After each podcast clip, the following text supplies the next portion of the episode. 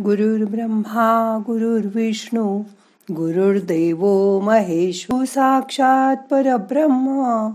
तस्मै श्री गुरवे नमहा आज ध्यानात आपल्याबरोबर आपल्या शेजाऱ्यांचाही विचार करूयात. मग करूया ध्यान. ताठ बसा पाठ मान खांदे सैल करा. हाताची ध्यान मुद्रा करा. हात मांडीवर ठेवा. डोळे अलग मोठा श्वास घ्या. सावकाश सोडा. आज मोठा श्वास घेऊन श्वास संपेपर्यंत परत परत ओम ओम ओम असं आपल्याला म्हणायचं आहे. असं आपण तीन वेळा करणार आहोत. मग करूया सुरुवात. श्वास घ्या.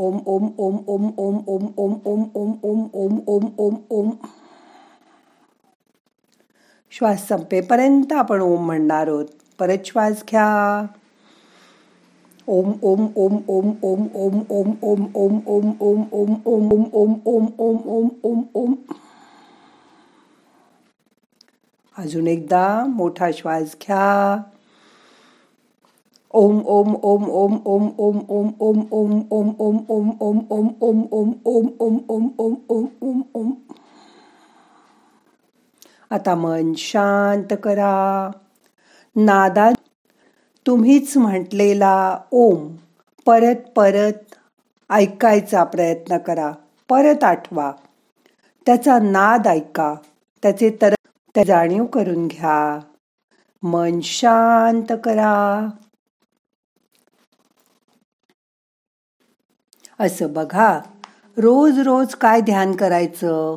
असं वाटतं का तुम्हाला? पण मग बघा. रोज रोज जेवायचं का? रोज रोज झोपायचं का? असं नाही वाटत आपल्याला. तर ते आता आपल्या अंगवळणी पडलंय. तसंच ध्यान एकदा तुमच्या अंगवळणी पडलं की ते केल्याशिवाय तुम्हालाच करमणार नाही. आपण राहतो ती जागा. आपल्या कुठेही गेलो फॉरेनला गेलो दुसरीकडे गेलो तरी परत तिथून घरी कधी परत येऊ असं वाटतं. हो ना? असं का?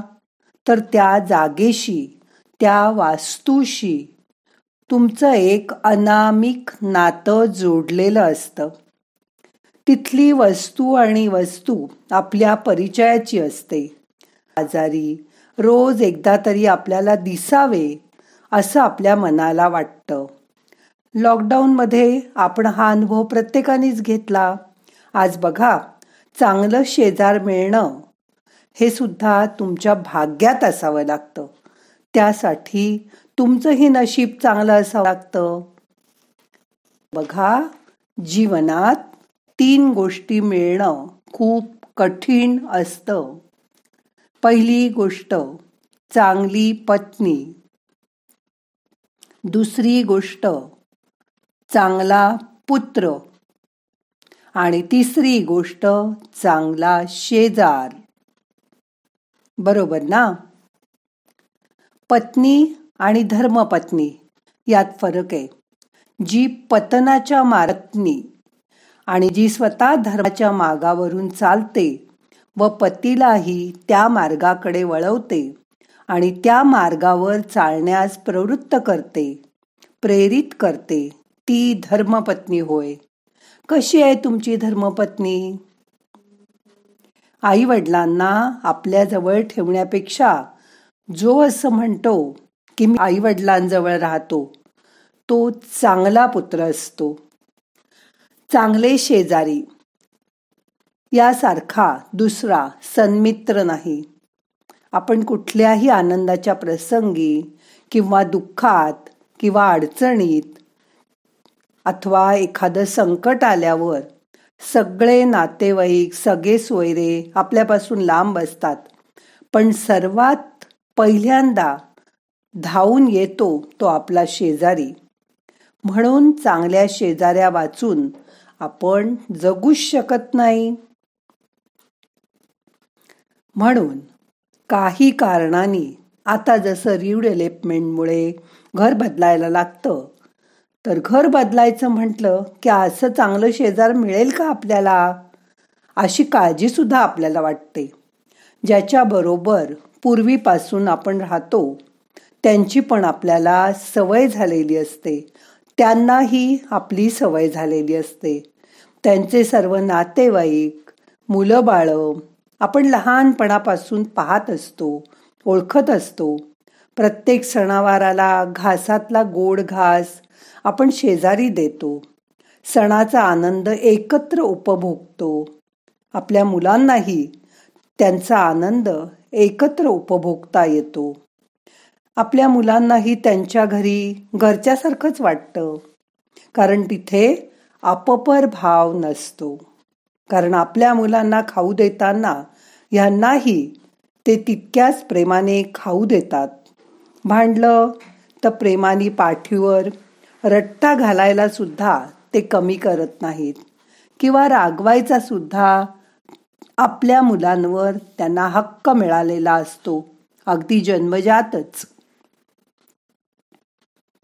आपण ज्यांच्या शेजारी राहतो त्यांना आजारपणात अडीनडीला शारीरिक मानसिक आणि भावनिक मदत करणं ही तुमचीही जबाबदारी आहे. हे विसरू नका. कारण आपण संसारी माणसं आहोत. एखाद्या संतांना विचारा. ते म्हणतील ईश्वर आमचे शेजारी आहेत. पण आपले शेजारी हेही ईश्वरा समान असं माना आणि मग बघा तुमच्यात कसे अतूट बंध तयार होतील ते? मग मागच्या जन्मीच्या पापांमुळे एखाद्याला शेजारच नसतो. होतं ना असं? बंगल्यात राहतात एकटे आजूबाजूला कोणी नाही आणि एवढा मोठ्या बंगल्यामध्ये नवरा बायको दोघच. किंवा कधी कधी शेजारी फार भांडकुदळ असतात. काही शेजारी सूट काहीतरी निमित्त करून ओरडतात भांडतात शेजारी पाजारी उसनं मागायला जातात. सतत त्यांना काही ना काही हवं असतं.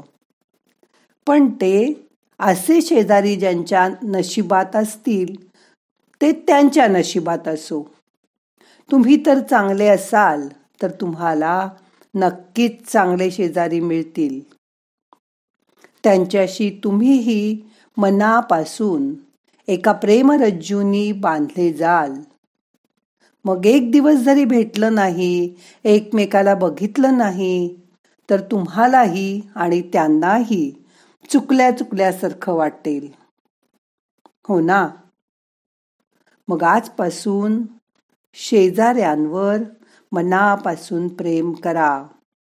त्यांनी कधीही तुम्हाला दुखावलं असेल तर त्यांना मोठ्या मनाने माफ करून टाका. कधी तुमच्याकडून काही चूक झाली असेल तर तुम्ही पण शेजाऱ्यांकडे क्षमा मागून टाका. म्हणजे तुमचे संबंध कधीही दुरावणार नाहीत. शेजारी राहून आपण एकमेकाशी बोलत नाही एकमेकाकडे जात नाही हे बरोबर आहे का? आता हे सगळं तुम्हाला करायचंय. हे मनातल्या मनात करायचंय. आपल्याला त्यांच्या घरी सुद्धा जायची जरूर नाही. बघा तुमच्या भावना त्यांच्यापर्यंत पोचतील. तुमच्या बाजूनी साफ करून टाका. स्वच्छ करून टाका. त्यांच्याबद्दल तुमच्या मनात कुठलीही आढी कुठलाही आडपडदा ठेवू नका. आणि मग नांदा सौख्य भरे. आनंदानी हे आयुष्य व्यतीत करा. चांगल्या शेजाऱ्यांबरोबर. आता मन शांत झालंय. दोन मिनटं शांत बसा.